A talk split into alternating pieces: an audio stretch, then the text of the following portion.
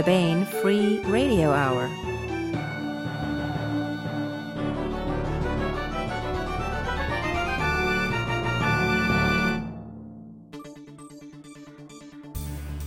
Next on the podcast, the creepy touch of alien contact, having sex with bloody dead bodies, or at least writing about it, dogs and dragons, spaceships and horse drawn Dodge Chargers, and part six of our continuing serialization of David Weber's Shadow of Freedom. All right now.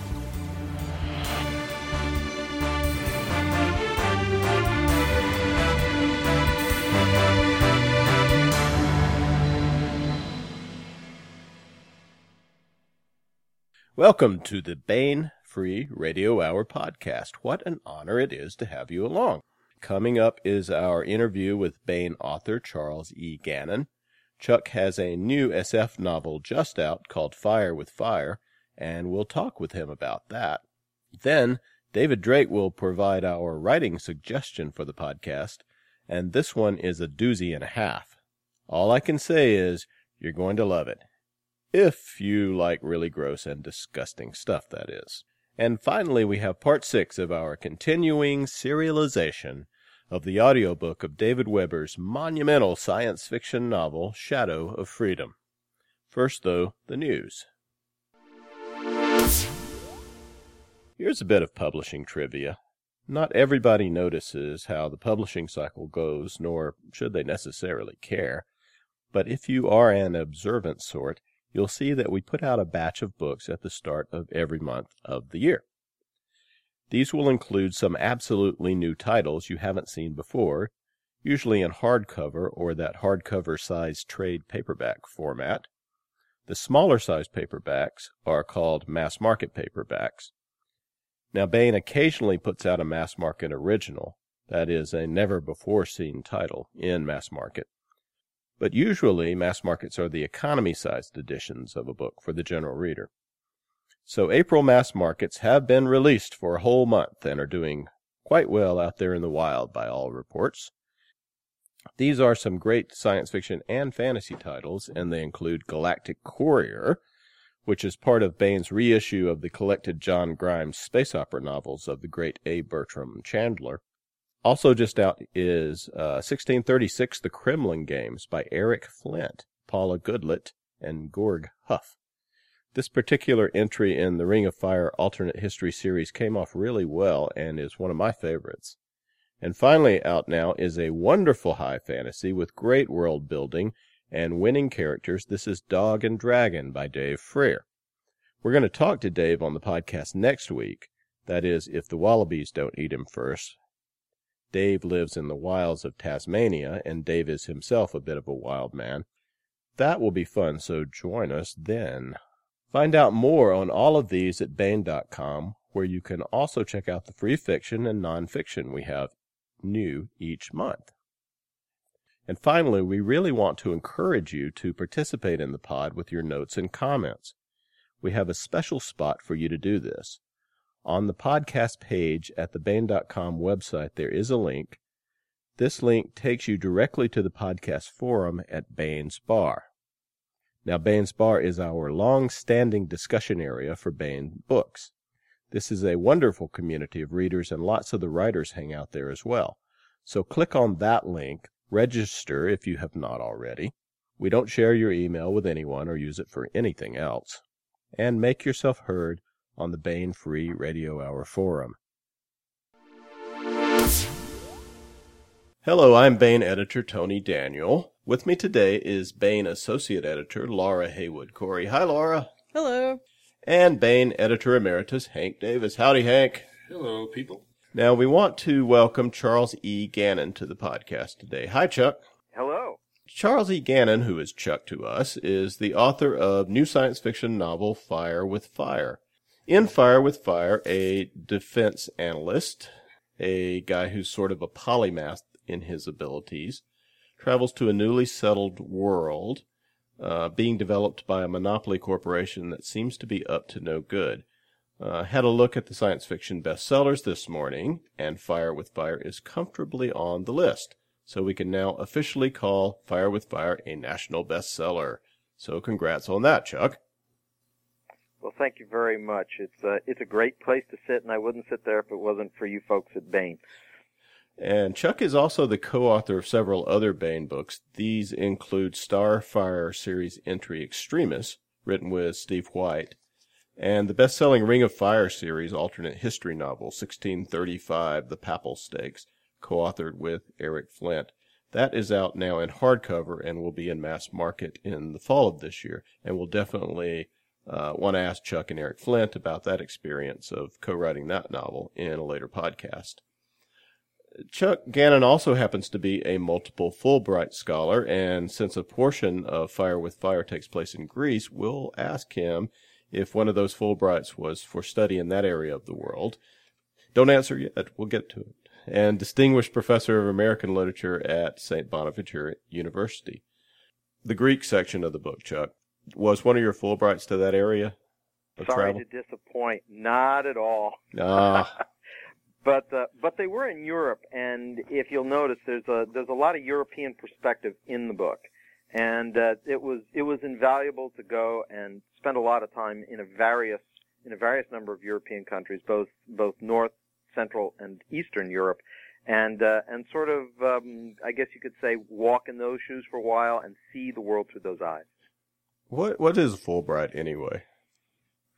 A Fulbright was established after World War II by the Fulbright-Hays Act, and essentially it was, um, uh, although it has a lot of idealistic components to it, very genuine, it was also a, a sort of Cold War uh, device in the, the notion of putting American scholars out into the world as sort of unofficial ambassadors, and and uh, in, in reverse, bringing scholars from other countries over to the United States. And you, you might call it essentially a sustained cultural offensive. Um, and it was um, it was a, a pretty effective one. Um, it's it's um, there's a lot of there's a lot of sort of apocryphal tales that uh, that that surround it about the fact that Fulbright scholars were spies or covert operatives or this that or the other thing. Um, I, I I think very little of that is true. I will say that. Um, But you that some of couldn't the, tell us. The embassy. If it were, me? you couldn't tell us if it were true, could you, Chuck? Well, I, I, I, I'm not disposed to currently respond to that question I at this time, and if I was, I would, If you yeah, right. no problem. So, so I'll. I'll rehearse that at a later time uh, in front of the uh, congressional subcommittee. Um, but, but the it is true that you go to embassy parties, and sometimes you're approached in ways that that your your nation's own official representatives are not, simply because they know they might not be getting a party line from you, and they always suspect that they're going to be getting a party line from consulate or embassy personnel. Right, because you're you're a free agent of sorts, I suppose, uh, Free agent. an Yep. ambassador of scholarship, as it were. So, uh, all right, Fire with Fire. This is a fun book. A bunch of cool science fiction ideas in play here. One of them is Alien First Contact. The problem is, is that we don't want to reveal too much of the plot of the book, since a couple of revelations are kind of key to that plot, and I don't want to spoil anything. So, so let's talk about to your approach to that question in general. Uh, I think it's safe to say that at least in Fire and Fire, you aren't part of the aliens or are far above us as they are above God's sort of crowd. Um, what is your take on this, at least uh, within the book? Well, I'm gonna I'm gonna work inside the book because because That's not- a broad not, not question, Being a yeah. Nostradamus.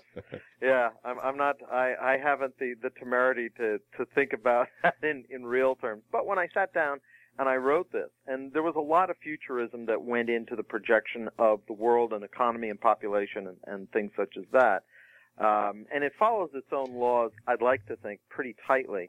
Um, one of the things I did I did try to ask myself is how would we really handle uh, alien first contact? What would what would that look like, sort of on the on the official line on the official end of things?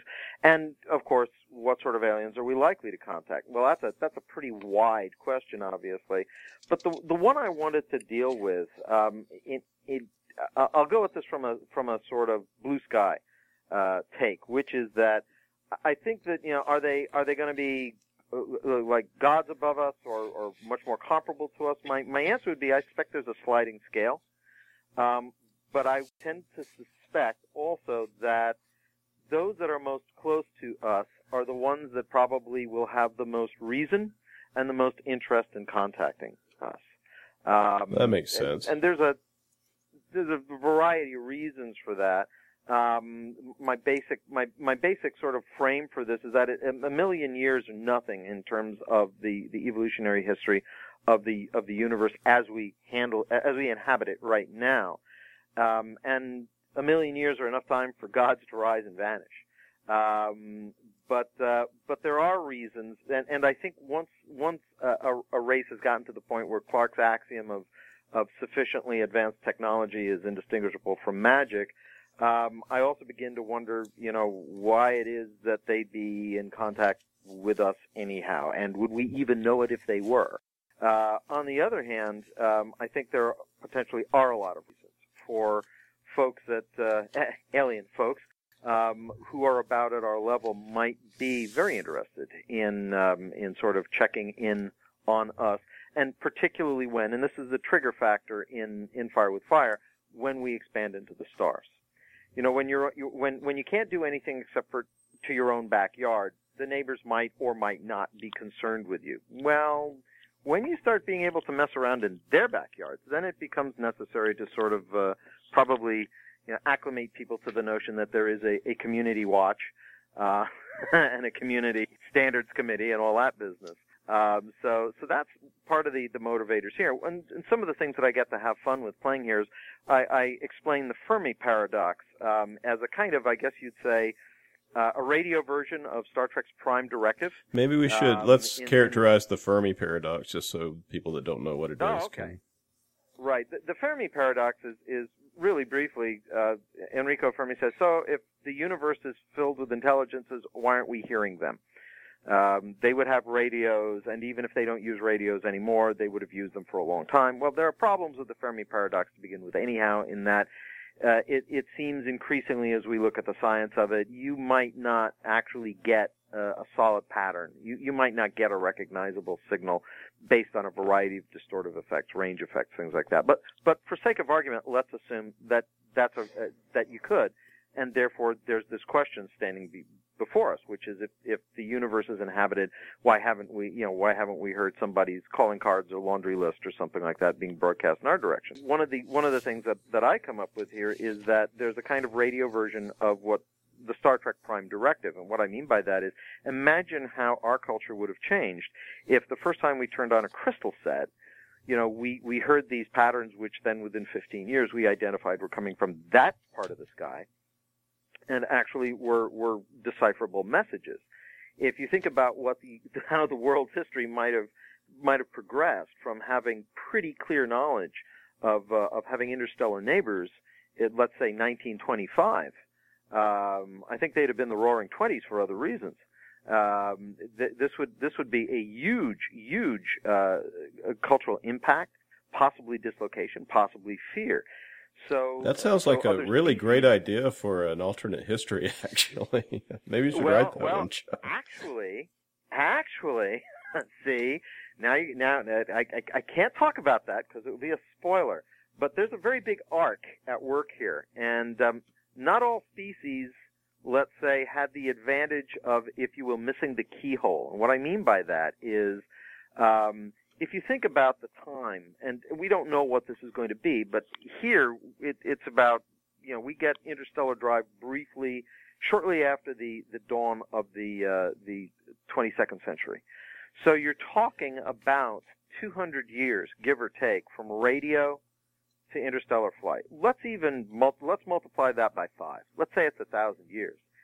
Still, that's a very short period of time when you think about it. In other words, if if species X uh, develops radio in year one and gets out into the cosmos in year 1000 and immediately somebody says okay well let let me let me introduce you to the neighbors and here's rule 1 you don't freak out the neighbors who haven't joined us yet by broadcasting, we're here, we're here, we're here. We let you do it because we couldn't interfere with you, but you've really got to cut that out now. And, um, and I, I'm, I'm obviously shorthanding this very heavily, but if you're not, if you're a species that is not listening to the right corner of the sky, so to speak, at the right time, a, a very narrow band of time really, as, as, as anyone measures time, um, you won't hear anything because you'll go from from a species will go in probably a fairly brief period of time from industrialization to interstellar capability. Uh, in if if you can get to the stars, it's probably it at least at least the the model I'm working with here is it's not a 10,000 year uh, trip to do that. Uh, when I say trip, I mean a journey across the the the um, the slopes of human development that take you there. So um, if you're not listening in that narrow period of time, you know, corrected by distance and speed of light, um, you're not going to hear anything. So that's some of the fun that I have. Yeah. So uh, the here. so the just even the species that got FTL would also get a knock on the door saying, "You better be quiet now." Yeah, you, there, there's a with again without going too far into the story because then there are some some cool things that happen that people will know are coming. Um, there's a let's put it like this: first contact involves many different things, and it involves choices um, as well, or maybe instead of compulsion.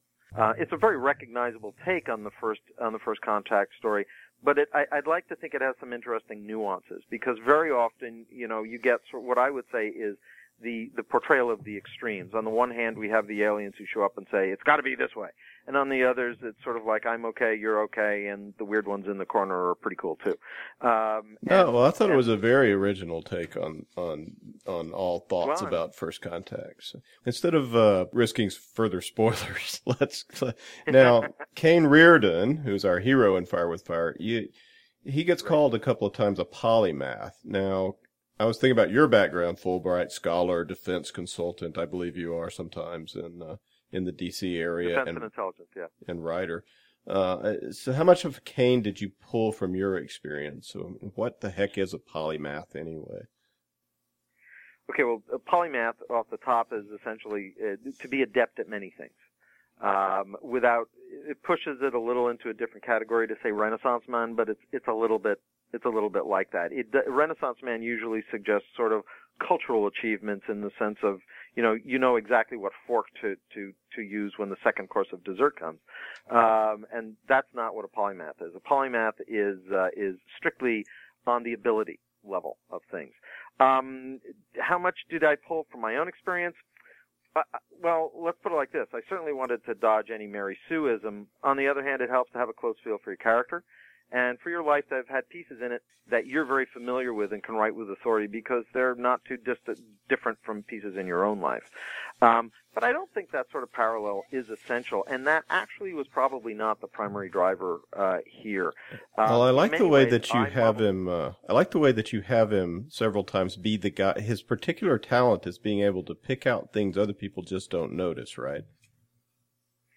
Yes, that that tendency to see details is related to the way one of the ways polymaths approach the universe, which is, um, well, I'll, I'll, if if I can pull in a couple of topics here, my work with Sigma, science fiction fans, and where's the box? Okay, I'm gonna, I'm gonna pull these three things together. I'm a member of Sigma, which is our, our, creator Arlan Andrews calls science fiction in the in the national interest. That's where a lot of my consultancy has has come through, and we basically do at least one pro bono. If, folks in various agencies, Pentagon, um, NASA, DHS, others that that I I I'm, I'm asked not to talk about, not because I did anything super cool, but because they say it's better for you not to talk about it. Um, you know, one of one of the reasons we're there is because they are, as one of them said, we, you know, we brought you in because you guys, you're able to think outside the box, right? And one of our number looked around and smiled and said, "Box? What box?" Um, and and that's a that's a, an important component of a polymath kind of view of the world. One of the things about a polymath is not merely their ability in many areas, but they tend not to see things through the filters of convention in other words, there's a there's a phrase in there where you know somebody says, well, you see you see a screwdriver, and he sees a screwdriver and a weapon and a straight edge and a and a you know a pendulum bob and et cetera, et cetera, et cetera. The the the polymath tends to see a variety of potentialities inherent to an object or a situation without and they can see them because they they can see it outside of the the coding that it that it has. Because you know we see a screwdriver and we think oh construction. Well the polymath doesn't necessarily think that right away. They're aware of that. But they say yeah but it's a whole lot of other things too. And when i say science fiction fans and i'm relating it to sigma here and science fiction authors as well is one of the things that i found when i sat down and i decided who was Caine Riordan going to be how was i going to write him I wanted to give him, if you know, if everybody's got a superpower, right? Every hero has a superpower.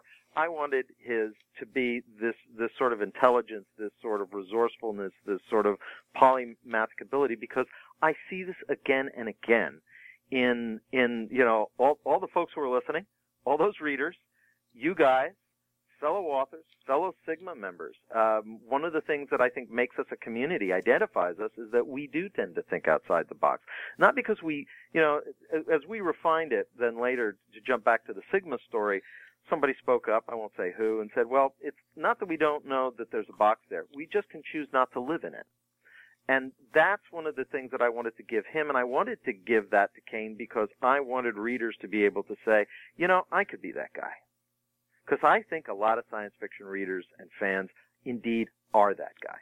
That's what makes them very often different from the people they're around.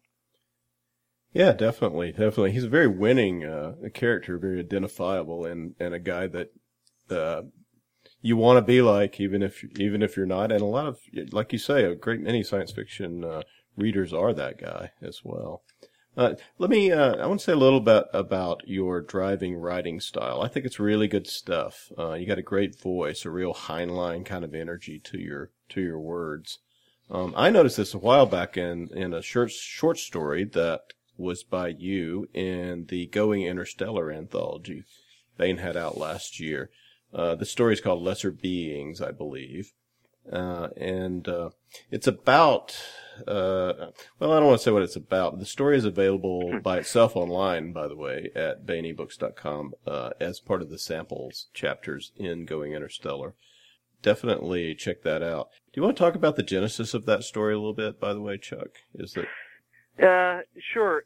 The um, thanks again to the folks at Baen who apparently said to Jack McDevitt, talk to this guy Chuck Gannon. And Jack McDevitt, who I knew already, uh, got in touch with me and said, do you want to write a story for Going Interstellar? And the basic premise of Interstellar was, excuse me, let me take that again. The basic premise of Interstellar, uh, Going Interstellar was that um, the notion was there could not be any FTL it had to be slower than light technology, uh, and it had to be a technology that we had some vision of right now that we could at least reasonably theoretically project. So pretty much you went from antimatter down to fusion to solar sails to nuclear to et cetera, et cetera, yeah. et cetera. The, and not all the, it, it's the paired, it's stories that are paired with science essays as well. And, and that's right. That's yeah. right. That's exactly where I was going. Not everything in the book was was fiction. A lot of it was nonfiction, very very hard SF, hard hard science speculation about about these drives. Um, and so, so I, I took on fusion and, um, one of the things that I wanted to do with it was I wanted to look at one of the ways in which humanity might actually use this uh, to evolve a solution to, to um, if you might might call it wars that got to the point where uh, it was going to be either mutual extermination or one group could leave. Now that's a, that sounds like a you know a fleet of arcs. That's not the way it works out. And you'd have to see the way the society is portrayed. Um, the, the the part of the society quote that matters is a very small tip of of the class structure iceberg, which is which is part of the the um, I guess you could say what makes the the characters in the society I would say um, very questionable in terms of emulation. Um, now the thing that I have to say, so essentially you've got people who lose wars and they go from you know they're, they're kicked out. Um, and the one thing I'll have to say, and one of the reasons I don't want to say anything more about it is, strangely enough, when you wrote this uh, this question, Tony, I'll bet you didn't know. This is a spoiler alert because this story is actually part of the Fire with Fire universe. I know uh-huh. there's no FTL there. There's no mention of Earth, at least not that you can see, and it does take place in a different, you know, different place, different time. But I promise you that it will all tie together, and that kind of gets into a little bit uh, of what I'm doing with this entire arc, which is I, I'm going to throw out an image. You may have seen the things from from Rome, which are they're mosaics, and what they're but what they are is they're tiles, and each tile actually is a small picture. It's part of a scene. If you get the tile itself, you say, "Oh, that's a pretty little gazelle in a field." But then what happens is you stand back and you look at all the tiles, and you realize that you have this immense, if you will, mosaic mural in front of you that that tells a much greater story than is told or represented on any given one of the tiles. This is a tile. It will fit in later on, and that's all I'm going to say. Well, that is very that is Heinlein esque in a way as well. The, uh, the oh, the big... you say Heinlein. I have to tell you, Yeah. you say Heinlein. Every time I, I hear that from anyone, I get this. I, I get a singular rush hearing that because you're you're talking about probably the person who who set me off on this course um, to begin with in a whole lot of ways, and um, and you know he was a huge influence, and and gaming was too. And and one of the things I want to mention and uh, is that uh, within hopefully within the not too distant future, uh, I'm going to be uh, uh, writing an introduction for a guy by the name of Marc Miller. Uh, who anybody who listens to gaming knows about. He's doing something called Traveller 8 now, which is actually the, the notion behind it is, is to encourage pay, the pay it forward attitude in even younger gamers, uh, even under the age of 10. Um, and that's certainly what happened to me. So, you, you know, when, when I hear somebody say Heinlein, and I think, my gosh, you know, I've, I've, the, the person I admired, I'm being com- compared to at all, that's a huge, huge rush. Well, it's well deserved. Uh, I, also, I think I just figured out where Lesser Beings fits in with Fire with Fire. Does it have something to do with those stone structures on Delta Pavonis 3? Just asking. Yes and no. Oh, yes and, Yes no. and no. Great. Thank you, Chuck, for that answer. they have something to do why, with why they're ruins. All right. No more, no more, no more. All right. Now, Fire with No more, Fire. no more. Fire with Fire ends with humanity in a rather precarious political balance, both within and without, at the end of the book. Don't want to say too much about the finale here, but Chuck, you leave us wanting a sequel to find out what happens. Are we going to get one? I think you've answered Well, that. I, I guess from our from the conversation we've just been having, it's it's it's pretty clear that I sure want you to get one. Um, the the sequel, I should say, the next in the series is already in first draft, um, and that's I kind of cheated because I've been working on this, mapping both the arc of the of the entire story as well as writing the individual uh, novels for a long, long time. Um, it, the second one is probably going to be a little bit different in its structure. And what I mean by that is some folks have said that um, the first one, Fire with Fire, is reminds them sort of of uh, Bourne Identity meets Winds of War. Uh, it's you know it's a lot of it's a lot of intrigue. The, there's no war on the table at, per se just yet. Um, the second one, which is titled Trial by Fire, I would say that that one is more like The Longest Day meets Tora Tora Tora. Um, and uh, and all the questions in Fire with Fire are answered in that book, but there's a catch, and the catch is this: that getting each of those answers is pretty much like cutting the head off of a hydra. Getting the answer spawns at least two more questions. So, well, and they'll all be handled in the mosaic. Once the mosaic is complete, all the answers are there. well, very good. Uh, so we'll be seeing lots more from Chuck Gannon. I believe you have a story also in this summer's Honor Harrington anthology, Beginnings. Yes, yes, I do. Um, and that one is called By the Book. Uh, it's kind of a departure for the series in that it deals with a segment of time very, very early in uh, in humanity's experience with spaceflight. Again, slower than light. This seems to be a uh, um, an area that, I, I'm called in to work on a, a bunch of times. Um, long before any of the political uh, organizations and and uh, and issues and battles and wars uh, that that most of the uh, most of the series, the Honor Harrington series, has dealt with are are even foreseeable, much less uh, taking place. And that was a lot of fun for me because it all takes place in in in the in this solar system, and uh, gives us a chance to connect, if you will, the our current day, this very century, with the future of the Honor Harrington universe in a very immediate and tangible way. And I think that Baen readers are going to find some of the um, I will call it the political and cultural considerations in the book, um, uh, very provocative and interesting. Oh, very cool, very cool. Look forward to that. So, Charles E. Gannon's Fire with Fire is at booksellers everywhere now. It's fast paced, idea driven science fiction. Check it out. And thanks for being with us, Chuck. As always, it's a huge pleasure. I look forward to talking to you all again soon. We like to ask Baen writers for a weekly writing suggestion for our listeners. Now, this can be whatever you want, and it's usually a seed crystal for a developing writer to take and shape into a piece of work. The result could be a paragraph or two, a short story, or heck, even a novel. The caveat is it should be something doable in a week. Listeners can post their work and discuss this on the podcast forum at Baen's Bar. You can get there directly from the podcast page at Baen.com. This time we have something special from David Drake. While Dave sat down with us not long ago for an interview, between takes he began to tell a most fascinating story that turned into a great lesson in how to handle editors. Some editors. We decided to turn it into the writing suggestion for this podcast. David Drake is probably best known for his military science fiction, which includes his Hammer's Slammers series of science fiction novels and his Republic of Cinnabar Navy series. The latest RCN series entry is The Road of Danger, just out in mass market paperback from Baen. Now that you're in the know about pub dates and mass markets and such, that was a February book. Other Drake series include his co written General series, which continues with The Heretic out in hardcover this month, April, so it's brand spanking new. This one was co authored with Dave by yours truly, Tony Daniel. Here is Dave's story, followed by a writing suggestion. Screwing Bloody Dead Bodies, yes. the title of my uh, yeah. novella for Betsy Mitchell.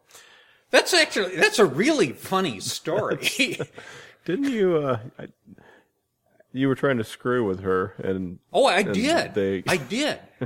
uh, she, uh, I might even do for a story.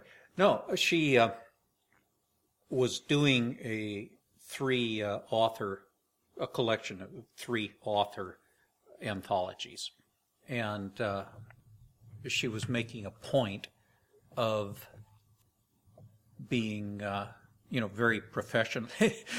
when Jim and I did a project, it was usually we talked about it over the phone, and then I would send it in and tell him to send me money, and he would send me money, and maybe at some point somebody would uh, remember to do up paper. And this was kind of That's kind of the way Baen still does. yeah, well, hey, it works really well, yeah. you know, if you trust well, each other. And, trusts, yeah. you know. Um, but it's also kind of a nightmare for somebody coming in uh, later. And Betsy Mitchell had been uh, managing editor for Analog, and uh, so she she was going to do it right. So she sent formal contracts ahead of time for the project, and there was a blank for the the title of the work. And I said, I don't know what the title is. And she said, Well, just put anything in. And I said, Well, Screwing Bloody Dead Bodies, which is the title of a real book of necrophiliac porn. Uh, a very rare one. Um, and she said, Well, just fill something. So that's what I filled in. Uh, well, then in the course of writing it, remember, I have said many times that when I'm in the middle of a project, it's crap. It's just utter crap. Uh, and I keep going and I finish it and then I go over it repeatedly. And, you know, it isn't actually crap, but it's always that in my mind. Doesn't matter. That's true of short stories. It's true of novels. It was true of this novella. So in the middle of it, I said to Betsy, Oh, I don't know how this is working. I'm afraid it's crap. And she said, Ooh, I get to edit you. Um, which is not actually what I want an editor to do. Uh, I could put that more strongly and have to editors on occasion. Um, but I just sort of drew up tightly inside. And uh, I finished the novella. Uh, Libertyport, by the way. And then I thought, she's going to want to edit this. And I don't like to be edited. I really deeply don't.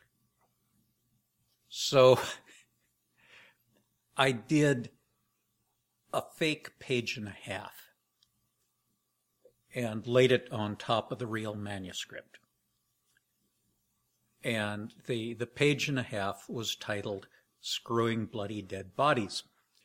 And then I wrote a page and a half of um, a, a scene involving two mercenaries on the, the site of a shot up convoy.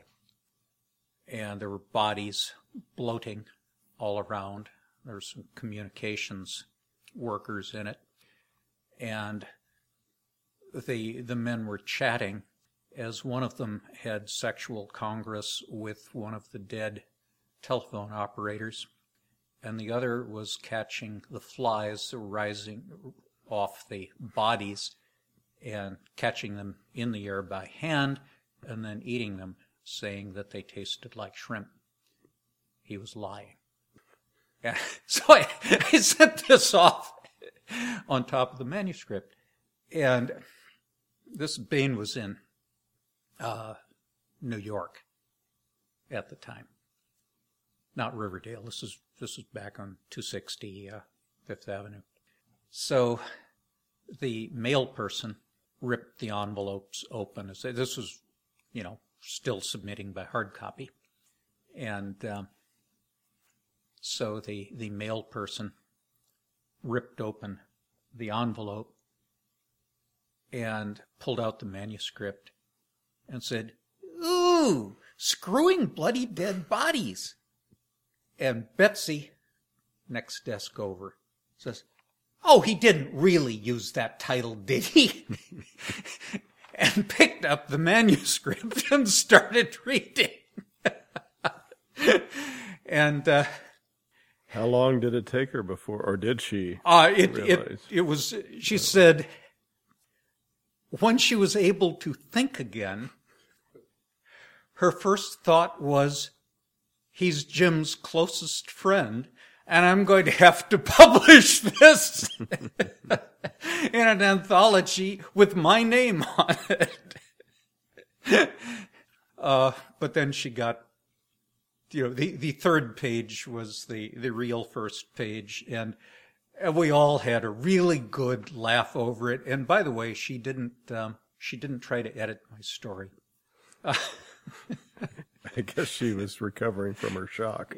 It uh, that that's one of those things that you know you can't be sure it's going to work, but boy, if it does work, it sure was worth doing. So here's the writing suggestion we came up with based on Dave Drake's story. Write 500 or so words of the most off-putting, horrific, shocking piece you can possibly imagine then segue into 500 words of a regular story or novel you are working on. This may get the juices flowing and give you some new ideas. And if you are part of a writing group, we encourage you to submit what you've written as new work without telling anybody that it's a joke. Get their reactions and please share them with us at the podcast forum at Baen's Bar. You can get there from the podcast page at Baen.com. And now we continue with our most excellent audiobook serialization of David Weber's Shadow of Freedom. This portion of Shadow of Freedom is provided by Audible.com. Get the complete audiobook at Audible.com now. If you're not a subscriber, you can get the entire audiobook free or choose from more than a 100,000 other titles when you try Audible free for 30 days. I've been an Audible subscriber for years. It's a great service. Okay, here's what has gone before. We open on Halkirk, a planet in the Loomis system, under the thumb of the autocratic Solarian League. The planet's bloodthirsty, tyrannical rulers are in league with Solarian League interests to bleed the system dry of natural resources, while keeping the inhabitants under the boot heel of local dictatorship. A rebel resistance movement has risen on Loomis. The Provos, as they are called, are great in spirit, but lacking in weapons and resources. An arms supplier has promised that more help was coming, and hinted that he has ties to that great rival to the Solarian League, Honor Harrington's Manticoran Star Kingdom. A man who may be the same weapons dealer shows up in the Seraphim system, another oppressed system. He issues the same promise to a brother and sister team of planetary insurgents. But we find he is no Star Kingdom operative. Instead, he works for a shady group known as the Mesan Alliance. Meanwhile, at Sector Command in the Spindle system, a difficult road lies ahead for RMN Fleet Admiral Michelle Henke, Admiral Goldpeak, who also happens to be Honor Harrington's best friend. For Admiral Goldpeak is only now beginning to discover that someone is making promises on the RMN's behalf in order to sow discord on a galactic level. Here is part six of David Weber's Shadow of Freedom.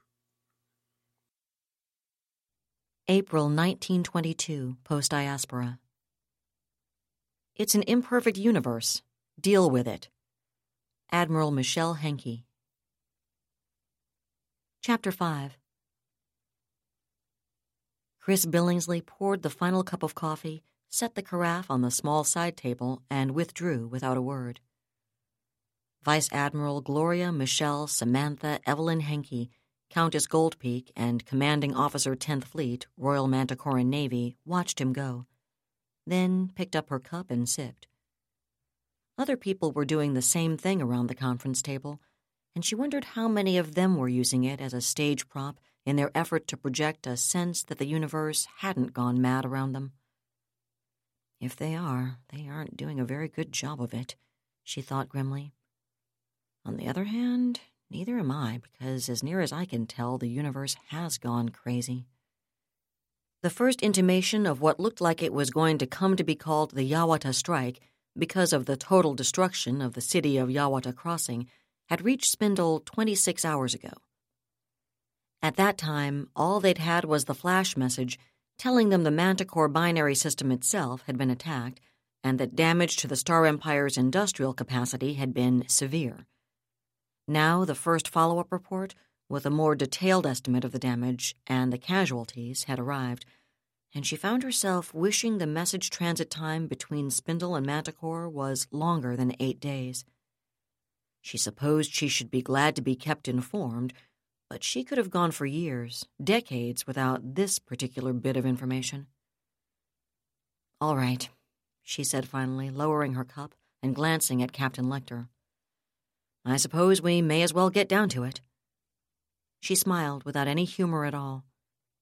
I don't imagine any of you are going to be any happier to hear this than I am.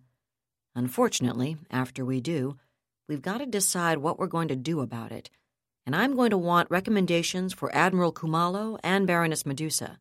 So if any of you, and I mean any of you, happen to be struck by any brilliant insights in the course of Cindy's briefing, make a note of them. We're going to need all of them we can get. Heads nodded, and she gestured to Lecter. The floor is yours, Cindy, she said. Yes, ma'am. Lecter didn't look any happier about the briefing she was about to give than her audience looked about what they knew they were going to hear. She spent a second or two studying the notes she'd made before she looked up and let her blue eyes circle the conference table. We have confirmation of the original reports, she said, and it's as bad as we thought it would be. In fact, it's worse. She drew a deep breath, then activated the holo display above the conference table, bringing up the first graphic. Direct, immediate civilian loss of life, she began, was much worse than any pre attack worst case analysis of damage to the space stations had ever suggested, because there was absolutely no warning. As you can see from the graphic, the initial strike on Hephaestus. I never realized just how much worse a victory could make a defeat taste, Augustus Khumalo said much later that evening. He, Michelle, Michael Oversteegen, and Sir Ivars Terekhov sat with Baroness Medusa on the oceanside balcony of her official residence. The tide was in, and surf made a soothing, rhythmic sound in the darkness, but no one felt very soothed at the moment. I know, Michelle agreed. It kind of makes everything we've accomplished out here look a lot less important, doesn't it? No, milady, it most definitely does not, Medusa said so sharply that Michelle twitched in her chair and looked at the smaller woman in surprise. Sorry, Medusa said after a moment. I didn't mean to sound as if I was snapping at you, but you and Augustus and Ivars and Michael have accomplished an enormous amount out here. Don't ever denigrate your accomplishments or yourselves just because of bad news from somewhere else. You're right, of course, Michelle acknowledged after a moment. It's just. just that it feels like the end of the world. Medusa finished for her when she seemed unable to find the exact words she'd been looking for. Maybe not quite that bad, but close, Michelle agreed. Well, it damned well should, Medusa told her tartly. Undervaluing your own accomplishments doesn't necessarily make you wrong about how deep a crack we're all in right now. Michelle nodded. The Admiralty dispatches had pulled no punches. With the devastation of the home system's industrial capacity, the Royal Manticoran Navy found itself, for the first time since the opening phases of the First Havenite War, facing an acute ammunition shortage. And that shortage was going to get worse, a lot worse, before it got any better. Which was the reason all of Michelle's remaining shipboard Apollo pods were to be returned to Manticore as soon as possible. Given the concentration of Mark 16 armed units under her command, the Admiralty would try to make up for the differential by supplying her with all of those they could find, and both her warships and her local ammunition ships currently had full magazines. Even so, however, she was going to have to be extraordinarily circumspect in how she expended the rounds available to her, because there probably weren't going to be any more for quite a while. At least, I don't expect anyone to be eager to poke his nose back into this particular hornet's nest any time soon she said out loud. Unless, of course, whoever hit the home system wants to send his phantom raiders our way, Khumalo pointed out sourly. Unlikely, if you'll forgive me for saying so, sir, Oversteegen observed. Khumalo looked at him, and Oversteegen shrugged. The Admiralty's estimate that whoever did this was operating on what they used to call a shoestring, seems to me to be well taken. And frankly, if they were to decide to carry out additional attacks of this sort, anything here in the quadrant would have to be far less valuable to them than a follow up knockout attack on the home system. I think Michael's probably right, Augustus, Michelle said. I don't propose that we take anything for granted, and I've got Cindy and Dominica busy working out the best way to generate massive redundancy in our sensor coverage, just in case. But I don't see us as the logical candidate for the next sneak attack. If they do go after anything in the quadrant, I'd imagine it would be the terminus itself, since I can't see anything else out this way that would have equal strategic value for anyone who obviously doesn't like us very much. And that, fortunately or unfortunately, we're just going to have to leave in other people's hands. Her uniformed fellows nodded, and Baroness Medusa tilted back her chair. Should I assume that, for the moment at least, you feel relatively secure here in the quadrant, then? I think we probably are, Khumalo answered instead of Michelle. He was, after all, the station commander.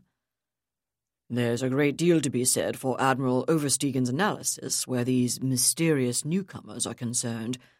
And frankly, at the moment, the League doesn't have anything to send our way, even if it had the nerve to do it. That could change in a few months, but for now at least, they can't pose any kind of credible threat, even against ships armed only with Mark 16s. Good. Medusa's nostrils flared. I only hope that sanity is going to leak out somewhere in the League before anyone manages to get additional forces out our way. or directed at the home system. Any change in the escort's formation guns? Commander Naomi Kaplan asked. No, ma'am, Lieutenant Abigail Hearns replied. They're maintaining interval and heading. The slender brunette lieutenant didn't add that the escorts in question had to have picked up the impeller signatures of the two destroyers overtaking them from astern.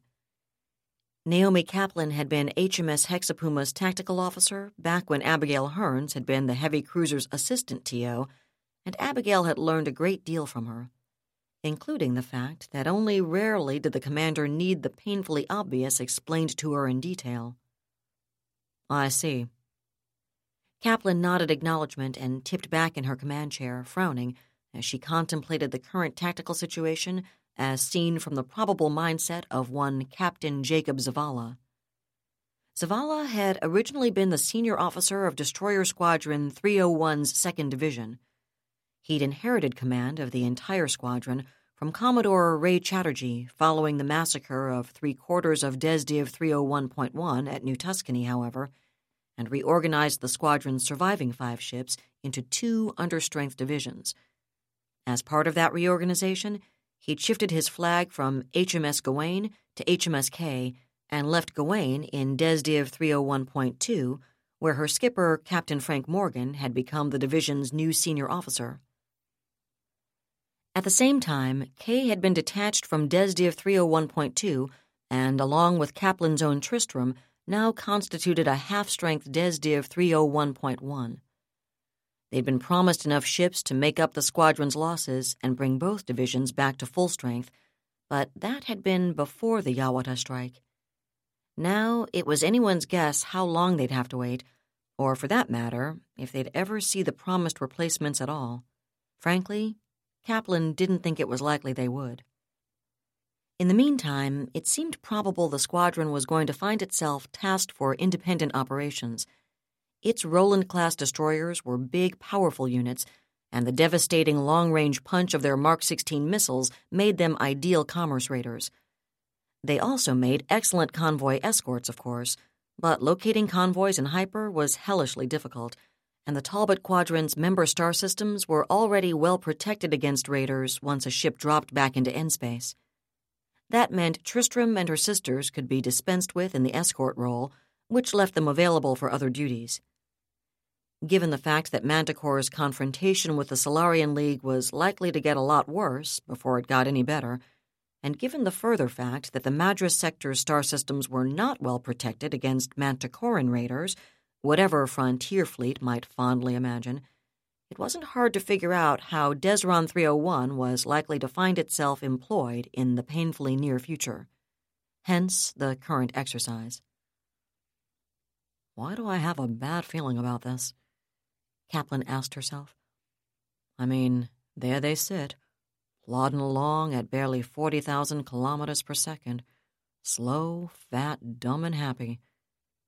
Sure, they've got a pair of light cruisers to back the destroyers, but that's still no match for a pair of Rolands, damn it.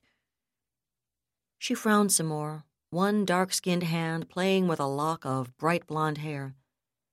On the face of it, there wasn't much the putative Solly escorts could do to stop Tristram and Kay from skinning their convoy like a Sphinxian prong buck.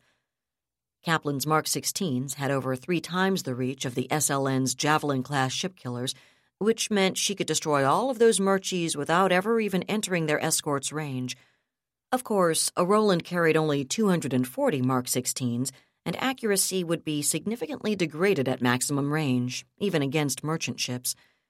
True, the simulation's parameters assumed the raiders were accompanied by a missile transport from which they could resupply, but with the Yawata strike's catastrophic consequences for missile production, no one wanted to waste any of the limited number available so the logical move was to get as close to her prey as she could without ever entering the escort's powered envelope. That would maximize the accuracy and economy of her own fire while maintaining her immunity from the defenders.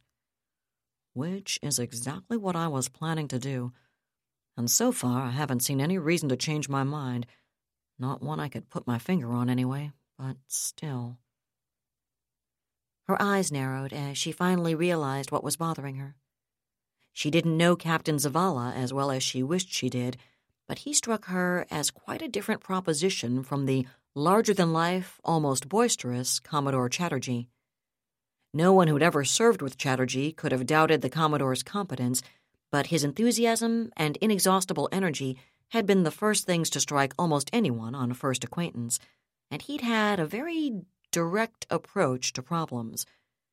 Not only was Zavala barely two thirds as tall as Chatterjee had been, he was also far quieter, with a thoughtful, almost preoccupied air, which she'd quickly realized was deceptive. Chatterjee had been well suited to his nickname of Bear, but Zavala was a tree cat, compact, sleek, and with the confident, composed watchfulness of a patient predator. She'd also done a bit of quiet research since he'd assumed command of the squadron and found that Commander Zavala had been a senior tactical instructor at Saganami Island for four years. He'd been slated for command of a destroyer at the time Oscar St. Just had been toppled, but he'd lost that appointment in the Janacek build down and been sent to the academy instead. In fact, his Saganami Island stint had coincided almost exactly with Edward Janacek's tenure as First Lord of Admiralty, and being beached by the Janacek Admiralty was a recommendation in its own right, as far as Kaplan was concerned.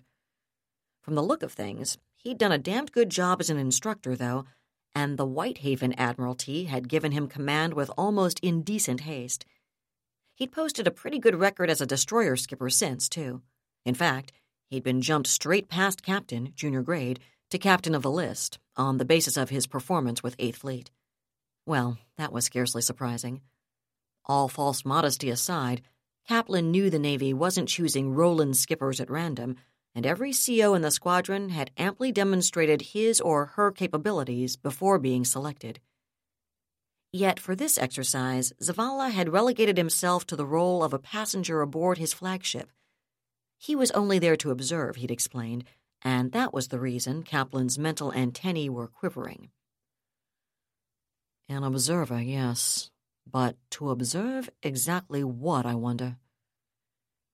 She stroked one eyebrow with an index finger, remembering how straightforward the simulation had sounded when she read the initial ops order. In fact, it had gone beyond mere straightforwardness to the absurdly simple, and for the life of her, she couldn't remember the last time a good senior officer had organized a training sim as a gimme. The Manticoran tradition was to train its people in exercises which were deliberately harder than actual operations were likely to prove. That obviously wasn't the case here, yet someone like Zavala was unlikely to forget the tradition, which meant there was a nasty hook somewhere inside that tasty looking bait. But what sort of hook? Abigail? she said. Yes, ma'am. Lieutenant Hearns looked over her shoulder, one eyebrow raised. Do you have those reports on what happened at Torch handy? Such as they are and what we have of them, yes, ma'am. I know we don't have much detail, Kaplan acknowledged, which was unfortunately true. Admiral Luiz Rozsak and the Erewhonese were keeping any reports of the actual engagement pretty close to their vests. But I'm thinking more about O&I speculations, about the performance of the missiles Mesa equipped those state sec retreads with. We don't have any hard numbers, ma'am. Abigail's own expression turned thoughtful as she paged through her orderly mental files. In fact, there's nothing specific about the Mesan supplied missiles at all, but one of the analysts on Admiral Hemphill's staff did suggest they may not have been standard Solly issue. Is that what you were thinking of, ma'am? That's exactly what I was thinking about. Kaplan nodded. Refresh my memory. Well, as you said yourself, it's all speculative, ma'am. But, stripped of all the statistical analysis, his basic point was that we know Erewhon is building new units for Governor Barregos. We also know Erewhon has multi drive missiles of its own. They are still the big, bulky, capacitor powered model, but they've got plenty of legs, and their warheads and seekers are better than anything the Sollys have. For that matter, Erewhon certainly ought to be able to manufacture the old Mark 13 extended range missile for smaller launchers and he suggested Barregos and Rozsak would have held out for at least the Mark 13. Whatever they may or may not be telling old Chicago, they're obviously aware missile ranges have been climbing in our neck of the woods. That being the case, they probably would have insisted on buying the longest ranged birds they could get. She paused, as if to be sure her CO was with her so far, and Kaplan nodded again. The point he made, the one I'm pretty sure you're thinking about, ma'am, was that given Rozsak's reported losses and assuming he had acquired longer ranged missiles from the Erewhonese, he must either have fought like a complete and total idiot, which isn't what his resume would lead someone to expect, or else significantly underestimated his enemy's range. If he hadn't, he never would have entered it in the first place. If he did, he may have shaved the margin too tightly, trying to get in close enough to maximize his hit probabilities. Exactly. Kaplan smiled thinly. We don't know what the range actually was, but I think your analyst was onto something, Abigail. I admit it makes a lot of sense, ma'am. But we've gotten really good intel on the Solly's weaponry since Spindle. We haven't found any extended range missiles in any of their magazines. For that matter, there's absolutely no reference to anything of the sort in their TAC manuals or the training sims we captured from them. I've been playing with their missile doctrine, offense and defense, ever since we got access, and it's all concerned with really short range engagements, at least by our standards. And they obviously never saw the range of the Mark 16 or the Mark 23 coming at Spindle. I know. In fact, I wouldn't be a bit surprised if whatever the Mesans handed their mercenaries for the attack on Torch was another little toy their good friends and fellow scum at Technodyne whipped up just for them. I'm thinking about those system defense missiles they surprised us with at Monica. Their gazes met, and Kaplan saw the same memory in Abigail's gray blue eyes. The memory of how those system defense missiles had ravaged Ivar's Terekhov's Scratch Squadron and damned near killed Naomi Kaplan from far beyond the threat range Kaplan herself had projected based on known Solarian missile performance. Those were awfully big missiles, ma'am, Abigail pointed out. She wasn't arguing, Kaplan realized. She was simply thinking out loud. We haven't seen any sign these people have pods on tow, and no Solly cruiser or destroyer could launch birds that size without being virtually rebuilt. Even then, they probably couldn't get more than four or five launchers and 40 or 50 missiles aboard something the size of one of their light cruisers. And even completely ignoring the mass and volume penalties of launchers that size, I'd be surprised if one of their tin cans could squeeze in more than 20 birds that big on a good day.